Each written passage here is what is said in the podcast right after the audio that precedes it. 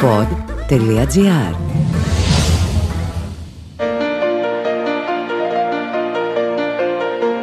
Η Ελλάδα από σήμερα αποδέχεται οριστικά την ιστορική πρόκληση και την ευρωπαϊκή της μοίρα, διατηρώντας την εθνική της ταυτότητα. Έχουμε εμπιστοσύνη και στην Ευρώπη και στην Ελλάδα. EU Pods με την υπογραφή της Αντιπροσωπείας της Ευρωπαϊκής Επιτροπής στην Ελλάδα.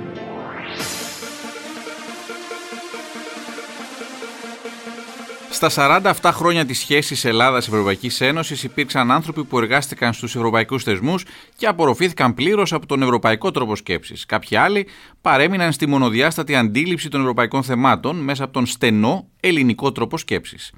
Ένας άνθρωπος που νομίζω πως ξέφυγε από αυτόν τον κανόνα, που χρησιμοποίησε τα πέντε χρόνια στις Βρυξέλλες για να επανεφεύρει πολιτικά τον εαυτό της και να επιστρέψει πίσω ανοίγοντας νέους δρόμους στην ελληνική πολιτική σκηνή, είναι η κυρία Άννα Διαματοπούλου. Η κυρία Διαμαντοπούλου, που από το 2013 είναι η πρόεδρος του ελληνικού think tank Δίκτυο για την Μεταρρύθμιση στην Ελλάδα και την Ευρώπη, διετέλεσε επίτροπος απασχόλησης και κοινωνικών υποθέσεων στην Ευρωπαϊκή Επιτροπή την περίοδο 1999-2004 και σήμερα θα μιλήσουμε μαζί της για την διαδρομή της και την εμπειρία της στην Ευρώπη, αλλά και το μέλλον αυτής της σχέσης. Κυρία Διαμαντοπούλου, καλώς ήρθατε. Καλώς σας βρήκα. Θέλω να επιστρέψουμε στο 1999 σε μια εποχή ευημερίας και πολύ μεγάλης αισιοδοξίας για τον κόσμο που ανέτελε και μια εποχή που πιστεύαμε ίσως ότι η παγκοσμιοποίηση ήταν η απάντηση σε όλα τα ερωτήματα. Αναρωτιέμαι με ποια συναισθήματα αφήνατε την ελληνική πολιτική ζωή και με ποιες σκέψεις πήγατε για να αναλάβετε το χαρτοφυλάκιο της απασχόλησης; Όταν αναλαμβάνει κάποιος ένα νέο ε, πόστο, σίγουρα έχει ένα μεγάλο έργο πίσω του, έχουν γίνει πάρα πολλά, αλλά οφείλει να δώσει και μια νέα πνοή, να δώσει μια νέα φρεσκάδα. Έχετε δίκιο ότι ήταν μια πολύ ωραία εποχή. Η Ελλάδα ήταν ε, ένα υπόδειγμα εκείνη την περίοδο είχε ξεκινήσει όλη η συζήτηση για τη διεύρυνση και ήταν μια χώρα που έδειχνε και στους άλλους ότι παρά τα προβλήματά της, παρά τη δικτατορία, παρά το πολύ δύσκολο παρελθόν της, είχε σταθεί στα πόδια της και σας θυμίζω ότι είναι μια χώρα που ετοιμαζόταν για τους Ολυμπιακούς Αγώνες. Ο Πρωθυπουργός τότε, ο κ. Σιμίτης, ε, τον καλούσαν όλες οι χώρες για να πει το παράδειγμα της Ελλάδος και βεβαίως είχαμε τις ελληνικές προεδρίες μπροστά μας. Πώς πήγα εγώ; Ήμουνα 40 χρονών η πιο νέα επίτροπος. Η πορεία μου ήταν ε, βουλευτής Κοζάνης, οι εμπειρίες μου από το κέντρο λίγες.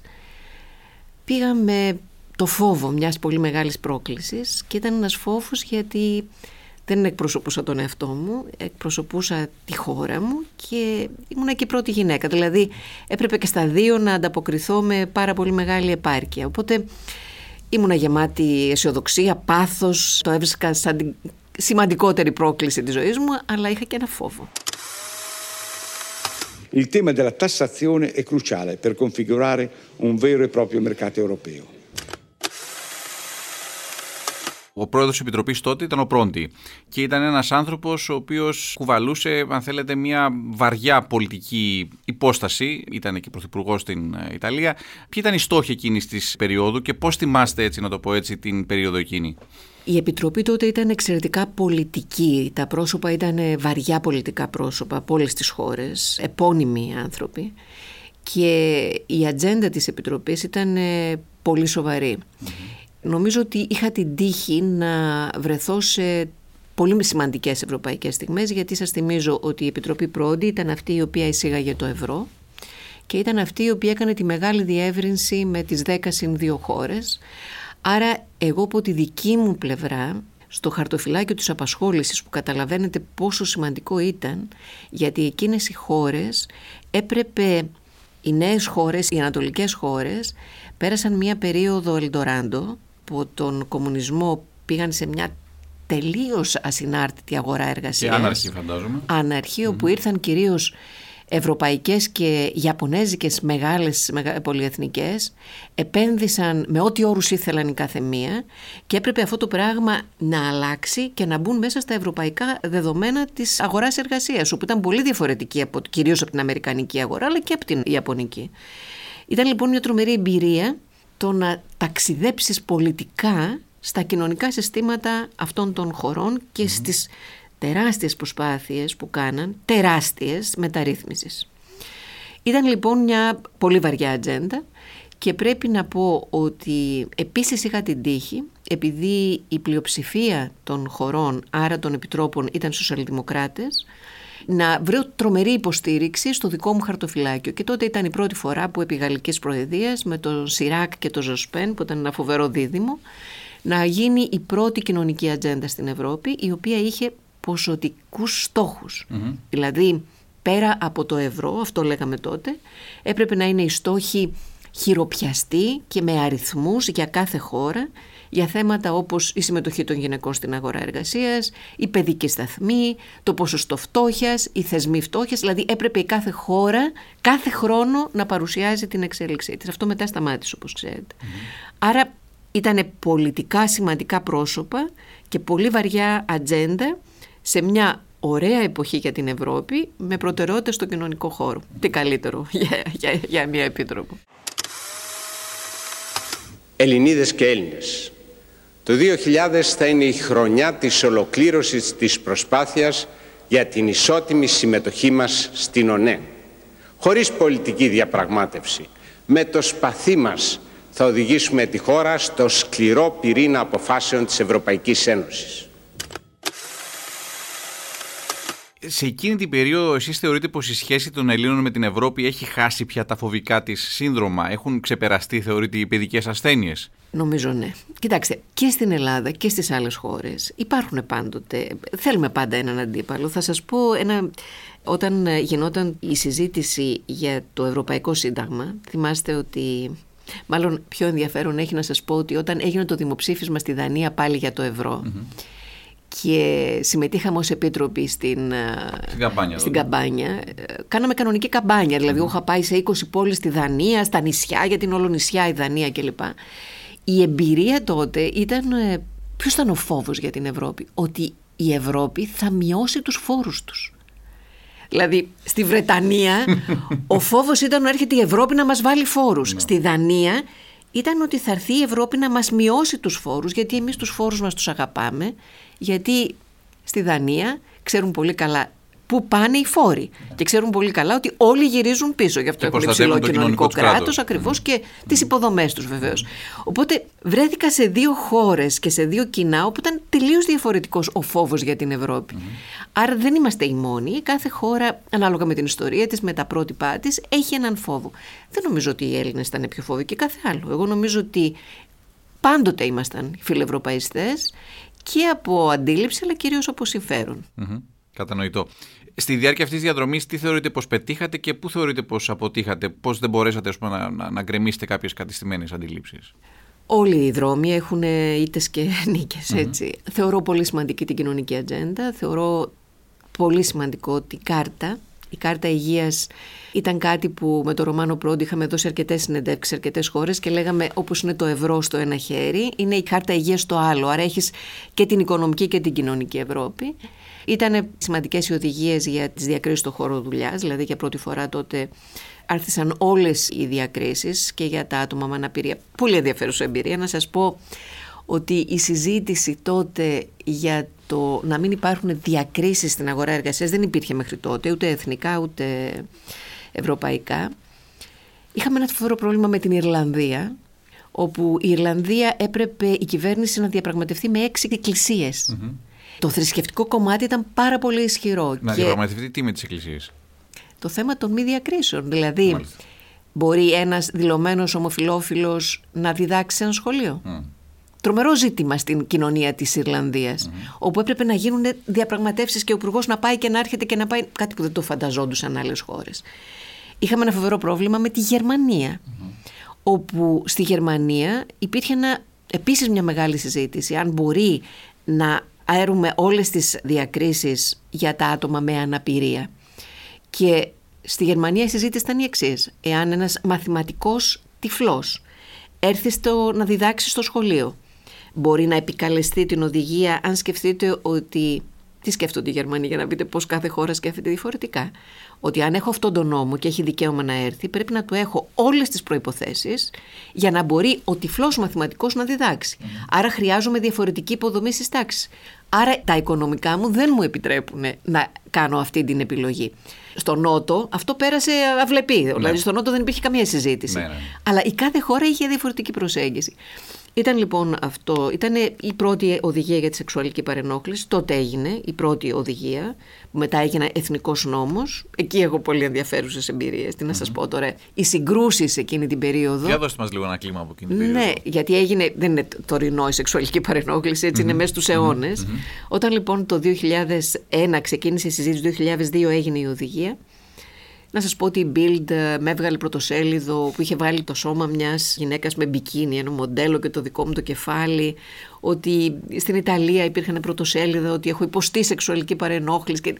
Δηλαδή ήταν πολύ έντονη η συζήτηση mm. σε ευρωπαϊκό επίπεδο. Πέρασε όμως με πολύ μεγάλη πλειοψηφία και μετά από πολλές δυσκολίες, πάρα πολλές δυσκολίες. Ποια ήταν η βασική αντίδραση, γιατί αυτές οι εφημερίδες σας τροποποίησαν Η βασική αντίδραση δεν ήταν γιατί ήταν οι άνθρωποι συντηρητικοί, γιατί δεν καταλάβαιναν. Υπάρχει πάντοτε πίσω από αυτά τα ζητήματα η οικονομική ανάλυση. Δηλαδή ότι μπορεί μια οδηγία την οποία ή ένας νόμος τον οποίο τον κάνεις για να προστατεύσεις να γυρίσει αντίθετα.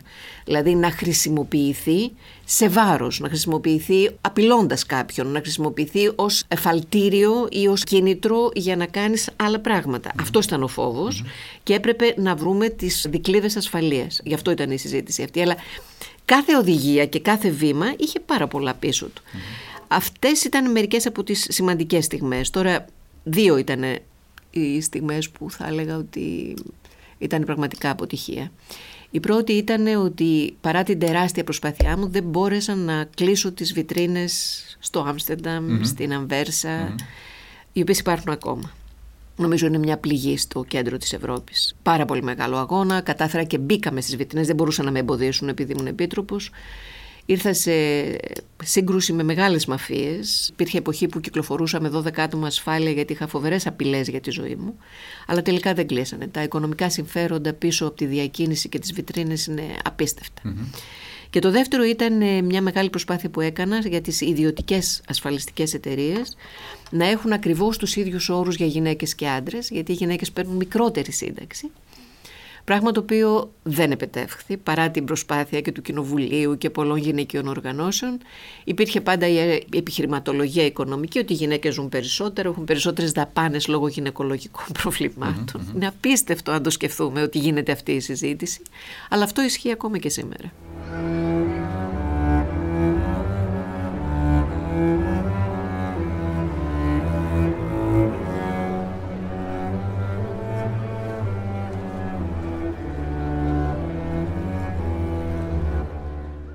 Την εποχή που πήγατε στις ε, Βρυξέλλες υπήρχε ίσως, ξαναλέω, μεταφέρω ένα κλίμα του 1999 μπροστά στο Millennium, μπροστά στην ε, μεγάλη ισοδοξία που είχε φέρει η πτώση του κομμουνισμού και η παγκοσμιοποίηση. Υπήρχε και η πεποίθηση πως ίσως η Ευρωπαϊκή Ένωση θα μπορούσε να εμφυσίσει στους πολίτες τους ε, πλέον της εθνικής μιας ισχυρής ευρωπαϊκής ταυτότητας. Το γράφετε και στο βιβλίο σας το πρόσφατο από το Ντεσεβό στο Drone. Και αναρωτιέμαι, γράφετε όμως στο βιβλίο σας ότι τελικά φαίνεται πως η ιδέα του έθνους ζει και βασιλεύει, είναι κυρίαρχη και δεν μπορεί να υποκατασταθεί.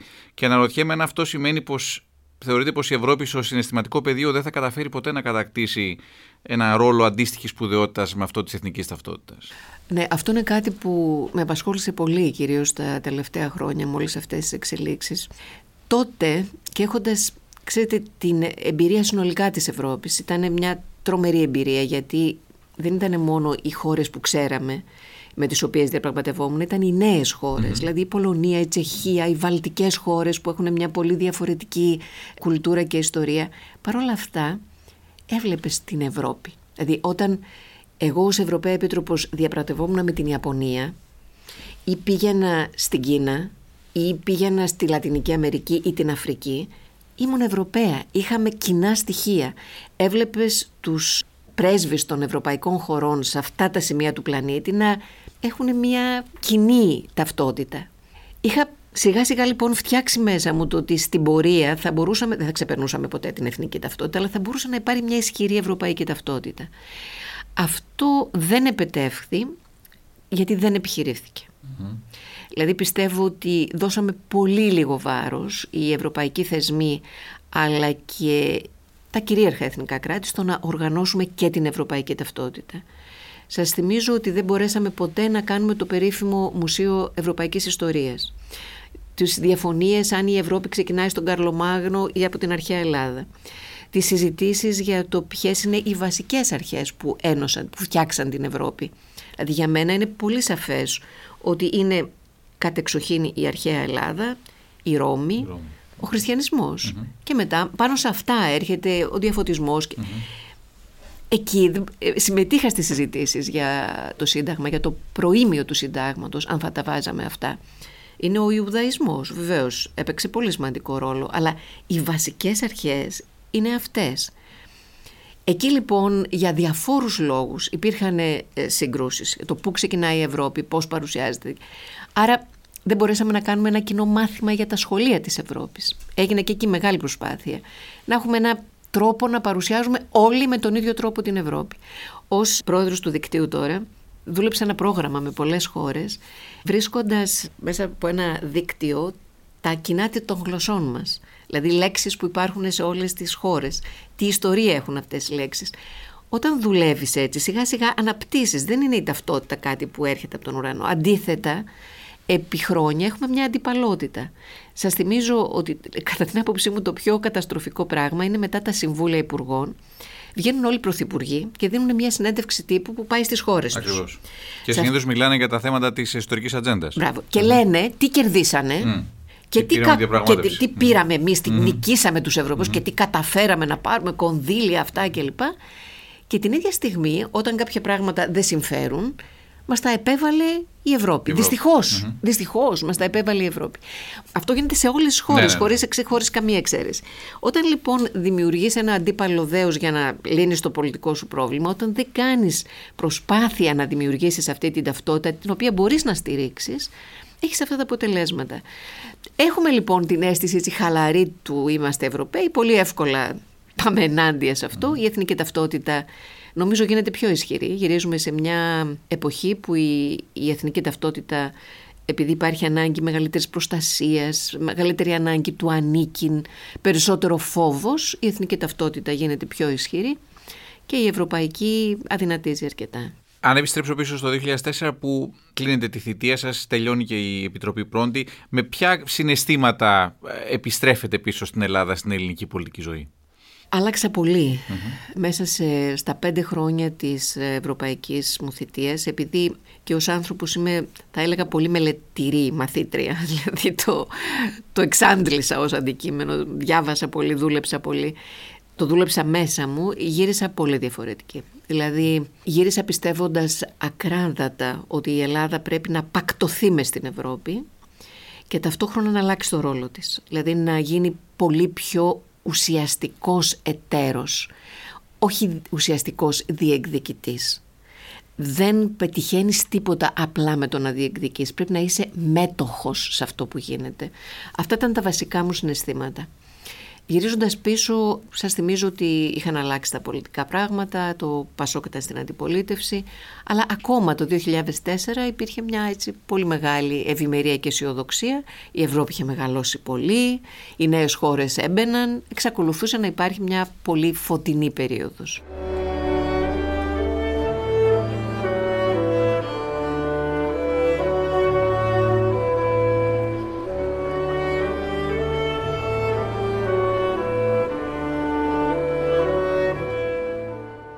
Το γράφετε και στο βιβλίο σας, ότι μιλάτε διαρκώς για την ανάγκη να διατηρήσουμε τη θέση μας μέσα στην Ευρωπαϊκή Ένωση, αλλάζοντας όμως διαρκώς τη θέση μας μέσα σε αυτήν και θα ήθελα λίγο να το εξηγήσετε παραπάνω αυτό. Ναι. Ξέρετε, ο, ο Ελευθέρος Βενιζέλος έχει δώσει ένα πολύ ωραίο παράδειγμα εξωτερικής πολιτικής. Ενώ ο ίδιος βίωσε μία πάρα πολύ δύσκολη περίοδο της Ελλάδας με συνεχείς διαπραγματεύσεις, με πολέμους, με αλλαγές συνόρων κλπ. Όταν πήγαινε στην Ευρώπη, όταν μιλούσε με τους μεγάλους της εποχής, δεν έβαζε την ατζέντα της Ελλάδας. Ξεκινούσε με τη δική τους ατζέντα και με την ατζέντα της Ευρώπης. Ο Βενιζέλος ήταν από τους βασικούς υποστηρικτές και διαμορφωτές της κοινωνίας των εθνών. Έβαζε τη μεγάλη εικόνα και έφτιαχνε το εθνικό συμφέρον τμήμα του γενικού συμφέροντος. Δεν πήγαινε με ένα χαρτί και με ένα όπλο στο χέρι να πει εγώ θέλω αυτό. Αυτό λοιπόν έχει σημασία πάλι. Σε κάθε εποχή να βλέπουμε τη μεγάλη εικόνα, να βλέπουμε ποιο είναι το συμφέρον της Ευρώπης για το οποίο εμείς θα παλέψουμε προς όλες τις κατευθύνσεις, βάζοντας το ευρωπαϊκό συμφέρον μπροστά και να κάνουμε το δικό μας συμφέρον μέρος του γενικότερου. Αυτό από τα εξωτερικά ζητήματα, έτσι που είναι πολύ ουσιαστικό αυτό που γίνεται ότι έχουμε ευρωτουρκικές σχέσεις και όχι ελληνοτουρκικές. Είναι πολύ ουσιαστική αυτή η επιλογή, αλλά και σε όλα τα άλλα Και στα θέματα τα οικονομικά. Δεν θα είμαστε μια μικρή εξαίρεση εμείς που έχουμε το χρέος, που είμαστε έτσι, που είμαστε αλλιώς και πρέπει οι άλλοι να μας κατανοήσουν δεν θα μας κατανοήσουν. Ξέρετε τώρα στην διαπραγμάτευση για τον ΩΣΑ που ήρθα σε επαφή με όλες τις χώρες και επειδή γνωρίζω πολύ καλά την ιστορία και διάβασα και πολύ για τη διαπραγμάτευση είδα στις βαλτικές χώρες μία, δεν θα πω τη λέξη εχθρότητα, μία άρνηση. Ήταν η εξής λογική. Κοιτάξτε, εμείς βγήκαμε από έναν κομμουνισμό κατεστραμμένοι. Η Εστονία είχε 1000% πληθωρισμό το 1999. Η ρωσική μαφία διέλυε τη χώρα. Η Εστονία τώρα είναι νούμερο ένα στον κόσμο στην ψηφιακή εποχή και οι χώρες αυτές έχουν όλες κάτω από 40% χρέος. Mm-hmm. Έρχονται λοιπόν και λένε εσείς ήσασταν οι τυχεροι μετά το δεύτερο παγκόσμιο πόλεμο. Ήσασταν στην ελεύθερη αγορά, ήσασταν στη δημοκρατία. Πήρατε ένα σκασμό λεφτά από την Ευρωπαϊκή Ένωση και έχετε 200% χρέο. Λοιπόν, πώς θα μιλήσουμε σε ίση βάση; Δεν πρέπει να τους κατανοήσουμε; Δεν πρέπει και εμείς να κατανοήσουμε την αλήθεια, το πρόβλημα αυτών των χωρών και να μιλήσουμε μαζί τους ο καθένας με τα δικά του προβλήματα και όχι ως εμείς να είναι υποχρεωμένος όλος ο πλανήτης να, να ασχολείται μαζί μας; Γι' αυτό λέω ότι χρειάζεται αυτή την αίσθηση της πολιτικής, ότι είμαι μέτοχος και των προβλημάτων των άλλων, όχι μόνο των δικών μου. Σαφές. Μιας και πιάσαμε το παράδειγμα της Εστονίας, το οποίο όπως και το κάνουμε, όταν κανείς σκέφτεται Εστονία, το πρώτο πράγμα που έχετε και το μοναδικό ίσως που έχετε στο μυαλό του είναι η ψηφιακή επανάσταση και το ψηφιακό κράτος που σέβεται τον πολίτη. Αναρωτιέμαι αν η Ελλάδα θα μπορούσε τα επόμενα χρόνια να βρει ένα κράτος υπόδειγμα, να το πω έτσι. Θα μπορούσαμε, για παράδειγμα, να γίνουμε το Ισραήλ της Ευρώπης, να αξιοποιήσουμε την τεχνολογία αλλά και την εξωτερική απειλή ως έναν επιταχυντή μιας συνολικής αλλαγής του παραγωγικού μας μοντέλου. Ναι, δεν μπορούμε να, να γίνουμε φωτοτυπία κανενός, γιατί κάθε χώρα έχει τις πολύ δικές της πραγματικότητε. Και τα δικά της χαρακτηριστικά προφανώς. Ναι. Ε, μπορούμε όμως να δούμε τι έχουν πετύχει με πολύ μεγαλύτερα προβλήματα από τα δικά μας. Γι' αυτό μέσα στο βιβλίο έχω παραδείγματα, ειδικά στο θέμα του ψηφιακού μετασχηματισμού και των προτεραιοτήτων που πρέπει να έχουμε, όχι υποχρεωτικά της Ευρώπης, δηλαδή Μπορούμε να έχουμε το παράδειγμα της Δανίας. Η Δανία όμως είναι μια χώρα που έχει να πολεμήσει δεν ξέρω πόσα χρόνια. Δεν είχε εσωτερικές συγκρούσεις, δεν είχε εμφυλίους, δεν είχε. Σωστά. Είχε μια και, άλλη πορεία. Και, όχι μια τέτοια εξωτερική απειλή, προφανώς. Ακριβώς. Άρα θα μπορούσαμε της Εστονίας, γιατί όπως σας είπα πριν, η Εστονία πριν από 30 χρόνια ήταν μια διαλυμένη χώρα. Ένας στους δύο κατοίκους δεν είχε τηλεφωνική γραμμή το 1989. Ναι, και το 1999 σας λέω είχε 1000% πληθωρισμό, δηλαδή ήταν μια χώρα κατεστραμμένη οικονομικά. Πήρα το παράδειγμα της Ουρουάης στη Λατινική Αμερική, η οποία είναι στην πρώτη γραμμή. Θα σας φανεί περίεργο το παράδειγμα της Ρουάντας στην ε, Αφρική, η οποία Ρουάντα μιλούσαμε τώρα στη δικιά μας τη γενιά για την γενοκτονία της ρουαντας ε, Επειδή συνεργάζομαι αρκετά με το δίκτυο με την Αφρική, πιστεύω πάρα πολύ στις προτεραιότητα που πρέπει να δώσουμε στην Αφρική. Έχω πάει και στη Ρουάντα και, στην, ε, και στα μεγάλα think tanks της Νότιας Αφρικής δεν θα συγκρίνω, ούτε θα κρίνω εάν έχει δημοκρατία αντίστοιχη με τη δική μας, γιατί αυτό είναι ένα άλλο μεγάλο, μεγάλη φαντασίωση της Ευρώπης, ότι μπορούν όλες οι χώρες ξαφνικά να γίνουν δημοκρατίες. Αλλά μπορεί κανείς να δει τι έχει πετύχει μια χώρα με αυτά τα χαρακτηριστικά, έτσι, τόσο δύσκολα. Το Ισραήλ, η Σιγκαπούρη. Ναι. Η Σιγκαπούρη το 1963 ήταν, την είχε πετάξει η Μαλαισία, ήταν ένα νησί που είχε βγει από την αγγλική, από πολύ σκληρή αγγλική απεικιοκρατία και ήταν ένα νησί με ψαράδες. Η Κορέα το 1953 είχε τελειώσει ο εμφύλιος πόλεμος. Όταν λέμε ότι γίνεται της Κορέας, αυτό είναι. Ναι, η έκφραση παραμένει. Είχε... Είναι αυτό που λέτε ότι η Ευρώπη βλέπει τον εαυτό σαν τον Ιεροαπόστολο, ο οποίος πρέπει με κάποιο τρόπο να μεταδώσει ναι, το μήνυμα. Θυμάμαι και την εποχή, μιας και μιλήσαμε πολύ για το 1999, που πιστεύαμε ότι η παγκοσμιοποίηση θα φέρει και τη δημοκρατία σε όλες τις χώρες του κόσμου. Δεν είναι έτσι και μάλλον δεν μπορούμε να αντιγράψουμε το πολιτικό σύστημα, το ευρωπαϊκό θεσμικό, εν πάση στον υπόλοιπο κόσμο. Ακριβώς. Δηλαδή είναι Είμαστε πολύ περήφανοι για το σύστημά μας, οι χώρες με τη βυτική δημοκρατία, αλλά δεν μπορούμε να κρίνουμε. Κοιτάξτε, ποιο ήταν από τα μεγαλύτερα λάθη, ότι φαντάστηκαν ότι θα πάνε στο Ιράκ και στη Λιβύη Ακριβώς. και θα διαλύσουν τα καθεστώτα και θα γίνει δημοκρατία και θα ψηφίσει ο κόσμος και θα γίνει η Λιβύη μια νέα Γαλλία. Ναι, ναι. Δεν γίνονται αυτά. Δηλαδή, όταν είναι τρομερό το να ασκείς πολιτική χωρίς να βλέπεις σε βάθος τις ιδιαιτερότητες της κάθε χώρας. Είπα λοιπόν προηγουμένως ότι δίνω αυτά τα παραδείγματα χωρών οι οποίες πέρασαν μέσα από πολύ δύσκολες συνθήκες, πιο δύσκολες από τις δικές μας και έχουν τρομερά επιτεύγματα. Λοιπόν, θα πάρουμε αυτές τις χώρες ως παραδείγματα και θα κάνουμε τη δική μας ε, προτεραιοποίηση και να, να βάλουμε δηλαδή στόχους και να τους πετύχουμε. Μάλιστα. Για πολλοί κόσμο η Ευρώπη σήμαινε ισχυρό κοινωνικό κράτος, κάτι όμως στην εποχή που ζούμε που πλέον αμφισβητείται πάρα πολύ. Και ακόμα και σε πιο ισχυρές χώρες από την Ελλάδα. Και αυτό έχει δώσει βεβαίως νερό στο μήλο των λαϊκιστών, που βεβαίως και αυτοί φαίνεται ότι δεν έχουν ισχυρές απαντήσεις. Το μόνο που έχουν είναι μια διαφωνία, την οποία την εκφράζουν με, πολλές φορές με μίσος και με διάφορα άλλα. Και αναρωτιέμαι εάν αυτή τη στιγμή υπάρχει μια εναλλακτική, να το πω έτσι, αν υπάρχει μια απάντηση στο κοινωνικό κράτος, το οποίο χάνει την ισχύ του και την επιρροή που είχε τα προηγούμενα χρόνια. Ναι, χάνει την ισχύ του και τη δυνατότητά του να ανταποκρίνεται σε αυτά που θέλουν οι πολίτες με βάση αυτά που ξέρανε. Γιατί το κοινωνικό κράτος ήταν το διαμάντι του στέματος της Ευρώπης. Το ευρωπαϊκό όνειρο ήταν διαφορετικό από το αμερικανικό όνειρο, γιατί το ευρωπαϊκό όνειρο είχε τη συλλογικότητα της υποστήριξης της κοινωνίας. Το αμερικανικό όνειρο ήταν το άτομο το οποίο μπορούσε να προοδεύσει. Αυτό το κοινωνικό κράτος ήθελε πάρα πολλά χρήματα.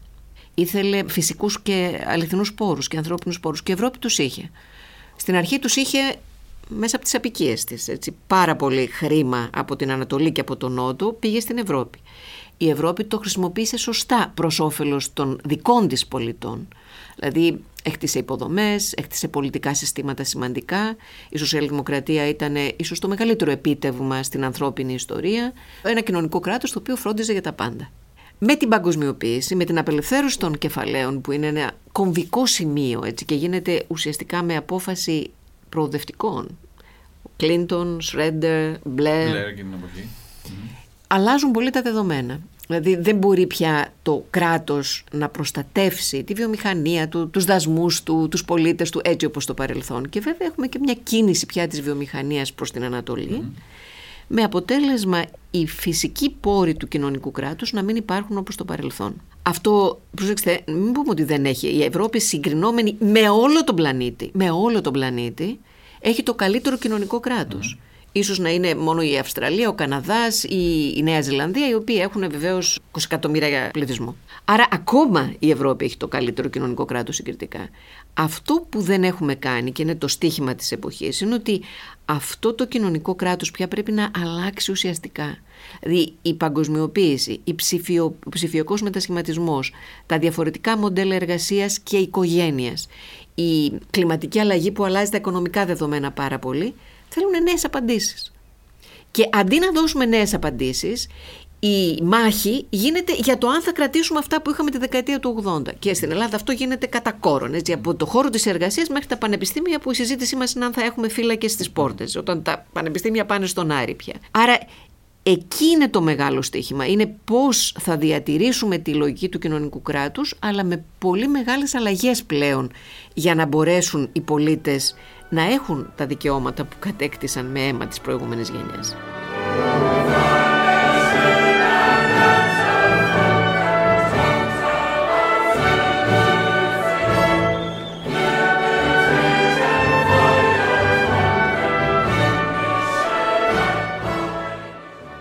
Κλείνοντας, ζήσατε την Ευρώπη σε μια εποχή που ο γαλλογερμανικός άξονας είχε πάρα πολύ μεγάλη σημασία. Αναρωτιέμαι εάν αυτός ο άξονας πλέον υπάρχει, εάν θεωρείτε ότι έχει μειωθεί πολύ και αν υπάρχει ατμομηχανή στην Ευρωπαϊκή Ένωση αυτή την εποχή. Να έχετε δίκιο. Εγώ πίστευα και πιστεύω ότι ο γαλλογερμανικός άξονας έπαιξε ένα θετικό ρόλο. Γιατί είναι δύο χώρες οι οποίες έχουν πολύ διαφορετικά χαρακτηριστικά, τους χώριζαν πόλεμοι και αίμα και η ένωσή τους και η κοινή τους πορεία έφερε θετικά για όλη την Ευρώπη. Μάλιστα θα σας πω ότι εκείνη την εποχή, επειδή ήταν η εποχή που ήταν ένας άλλος Ερντογάν, μια άλλη Τουρκία και το 2003-2004 ήταν όλοι πιστεύαμε ότι κάτι σημαντικό θα γίνει τότε είχα αρθρογραφήσει σε ξένες χώρες, λέγοντας ότι όπως ο κολογερμανικό άξονας έκανε αυτή τη μεγάλη αλλαγή, έτσι και ένας ελληνοτουρκικός άξονας στα Βαλκάνια και στην Ανατολική Μεσόγειο, δύο χωρών που χωρίστηκαν με αίμα και θα μπορούσαν τώρα να συνεργαστούν στα πλαίσια της Ευρώπης, θα μπορούσε να αλλάξει την Ανατολική Μεσόγειο. Αυτό δυστυχώς απεδείχθη. Από όνειρο έγινε Τώρα σήμερα δεν ισχύει ο καλογερμανικός άξονας όπως το παρελθόν. Νομίζω ότι αυτό γίνεται περισσότερο με ευθύνη της Γερμανίας. Η Γερμανία είναι μια χώρα που μπορεί να τη θαυμάσει κανείς σε πολλά πράγματα, αλλά είναι τρομερά εσωστρεφής κατά την άποψή μου, με πολύ έντονη εθνική ατζέντα και αδυναμία να παίξει το ρόλο της μεγάλης δύναμης που έχει, γιατί είναι μια μεγάλη δύναμη η Γερμανία και στην Ευρώπη και στον κόσμο, λόγω της οικονομίας της κυρίως. Νομίζω λοιπόν ότι είναι ένα από, τα, από τις αναπηρίες αυτή τη στιγμή, το ότι ο γαλλογερμανικός άξονας δεν παίζει το ρόλο που έπρεπε. Ο Μακρόν το προσπάθησε πολύ και το προσπαθεί, γιατί έχει, είναι ο μόνος ηγέτης που κατέθεσε ένα όραμα για την Ευρώπη ο Μακρόν. Ας ελπίσουμε ότι οι εξελίξεις στη Γερμανία θα είναι θετικές. Αυτό δεν σημαίνει ότι δεν θα μπορούσα να μιλάω θετικά, εξαιρετικά για τη Μέρκελ, έτσι, γιατί έχει κάνει και για την Ευρώπη πολλά πράγματα η, η Μέρκελ, υπήρξε μια σημαντική ηγέτης, αλλά η επανασύσταση ενός άξονα που θα έβλεπε την Ευρώπη και όχι η Γαλλία τη Γαλλία και η Γερμανία τη Γερμανία θα ήταν πολύ σημαντικό. Κλείνοντας, οι Αγγλοσάξονες αγαπούν τη συζήτηση του what if. Το τι θα γινόταν εάν. Και βάζω λίγο τον εαυτό μου στην πρόκληση, αλλά και εσάς κυρίως, να απαντήσετε στο τι θα γινόταν αν η Ελλάδα πριν 40 χρόνια δεν είχε γίνει μέλος Ευρώπης, δεν είχε καταφέρει να ενταχθεί ή δεν είχε την πολιτική ηγεσία να το ορίσει ως βασικό της πρόταγμα. Πώς πιστεύετε θα είχαν εξελιχθεί τα πράγματα; Κοιτάξτε, ε, στην Κοζάνη λέμε κάνε με προφήτη να σε κάνω βασιλιά. δεν ξέρω πώς θα μπορούσαν να εξελιχθούν τα πράγματα. Φαίνεται ότι θα ήταν πολύ χειρότερα. Θα ήταν χειρότερα γιατί δεν θα είχαμε την ασπίδα της εξωτερικής πολιτικής που μας δίνει η Ευρώπη. Ακόμη και αν δεν έχει δική της αμυντική πολιτική, είναι πολύ σημαντικό ότι είμαστε μέλος αυτής της σημαντικής οικονομικο-κοινωνικής λέσχης. Πιστεύω ότι δεν θα είχαν εξελιχθεί οι θεσμοί μας όπως εξελίχθηκαν, γιατί η Ευρώπη έπαιξε πολύ σημαντικό ρόλο στη δημοκρατία και στους θεσμούς. Θα ήμασταν περισσότερο Βαλκάνοι, δηλαδή θα ήμασταν ένα μέρος των ε, Βαλκανίων με μεγαλύτερες δυσκολίες. Αλλά επαναλαμβάνω, κανείς δεν ξέρει πώς θα εξελισσόταν η ιστορία. Και παρόλα αυτά παραμένετε αισιόδοξοι για το μέλλον της Ευρώπης και για τη θέση της Ελλάδας σε αυτήν; Ναι, είμαι αισιόδοξη γιατί πιστεύω ότι η Ευρώπη είναι παρά τα προβλήματά της ένας φάρος για τον πλανήτη σε όλα τα μεγάλα ζητήματα και στο θέμα της δημοκρατίας και στο θέμα της κοινωνικής δικαιοσύνης και στο θέμα της κλιματικής αλλαγής είναι πραγματικά ένας φάρος. Πολλά προβλήματα, θα μπορούσαμε άλλη μια εκπομπή μόνο για τα προβλήματα της Ευρώπης, αλλά θεωρώ ότι πραγματικά είναι ουσιαστικός ο ρόλος της στην διεθνή σκηνή και πιστεύω ότι η Ελλάδα πρέπει να πακτωθεί εκεί, στη Δύση, στην Ευρώπη, όμως σε αυτήν τη νέα εποχή, στρέφοντας το βλέμμα της προς την Άπο Ανατολή και προς τον ε, Ειρηνικό ωκεανό και αυτό είναι ένα μεγάλο project που ξεκίνησε το δίκτυο τώρα για το πώς πρέπει να στραφούμε σε αυτές τις χώρες, τις 21 χώρες του ΑΠΕΚ που είναι Νοτιοανατολική Ασία από τη Σιγκαπούρη και φτάνει μέχρι τη Χίλη, παίρνει όλο τον Ειρηνικό ωκεανό. Γιατί εκεί γίνονται τρομερά πράγματα και νομίζω ότι ο 21ος αιώνας κινείται προς τα εκεί. Κύριε Διαματοπούλου, ευχαριστώ πάρα πολύ που ήσασταν μαζί μας στα UPODs. Και εγώ ευχαριστώ πολύ.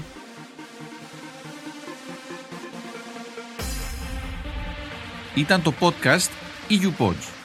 Για να ακούσετε και άλλα podcast, μπείτε στο pod.gr ή σε όποια άλλη δωρεάν εφαρμογή ακούτε podcast από το κινητό σας.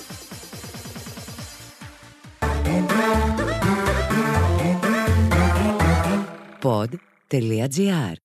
Το καλό να ακούγεται.